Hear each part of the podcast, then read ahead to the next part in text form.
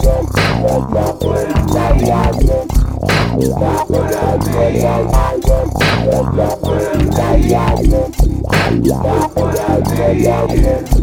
I'm back. This is Kevin Pike from kpikemusic.com, and I'm here with episode 63 of my Look What I Made podcast.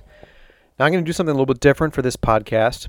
What I've done is taken a bunch of snippets of uh, tunes I've been working on, or just ideas really, and just thrown them all together in one track for you to listen to so you can get an idea of what I do um, when I'm just basically working on ideas, and then hopefully it, it, it turns into a song, or maybe I just never use it again. So in in this, you'll hear um, a lot of solo drum work. I've got a drum set, and I've just been sitting behind it and playing some different grooves that I may take like um, parts of and and loop and use in a song or something like that. Um, I've got some weird stuff. One night, I, I got out some weird instruments. Like um, when I say weird, I mean just exp- um, messing around with different sounds. So, for instance, I took a uh, a bottle of Pepsi and opened it up and recorded that fizz sound that you get when you when you first open it up. So one of the tracks you'll hear, um, it's almost like a Latin groove, but it's I've got the fizz going on that.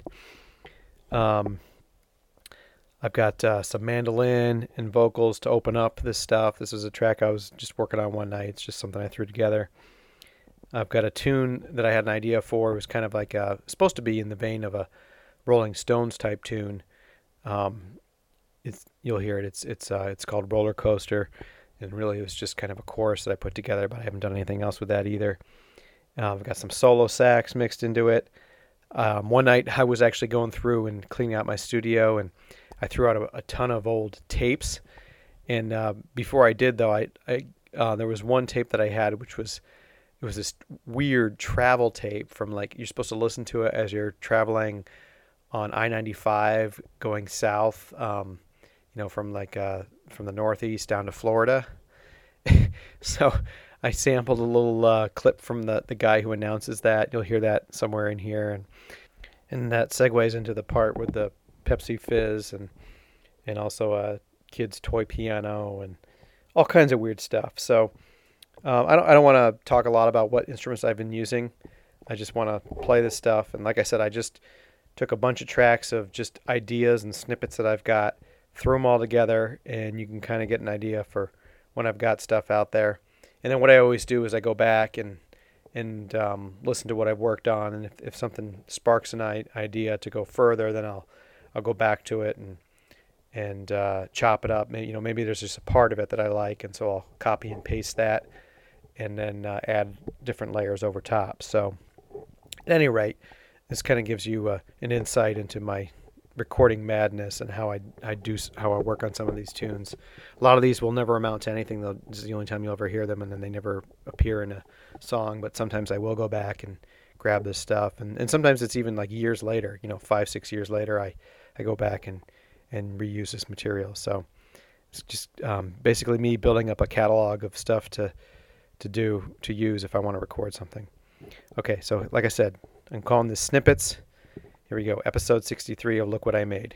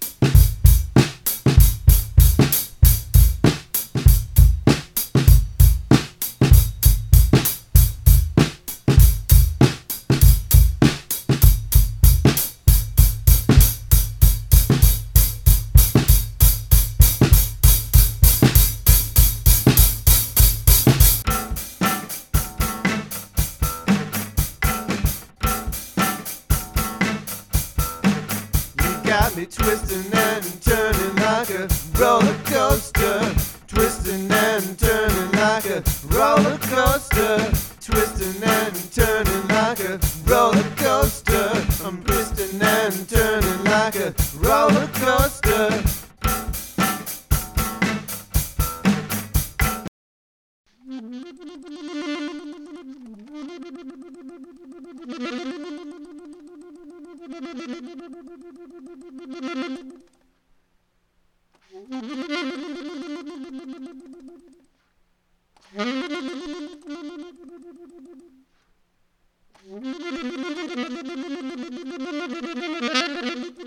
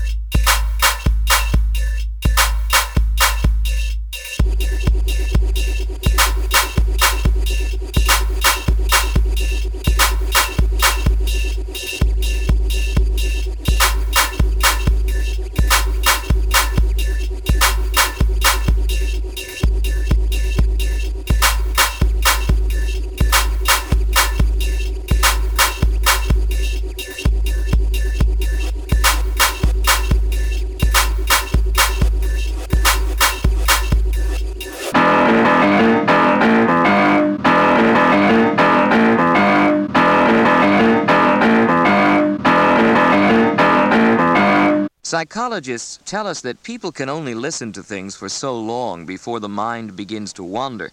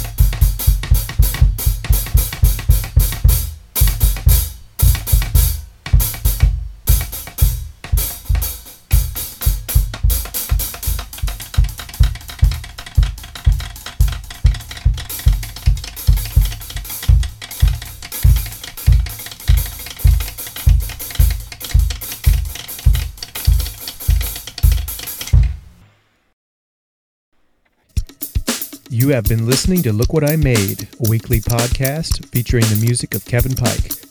Be sure to check out the official Kevin Pike Music website at kpikemusic.com or Google Kevin Pike Music.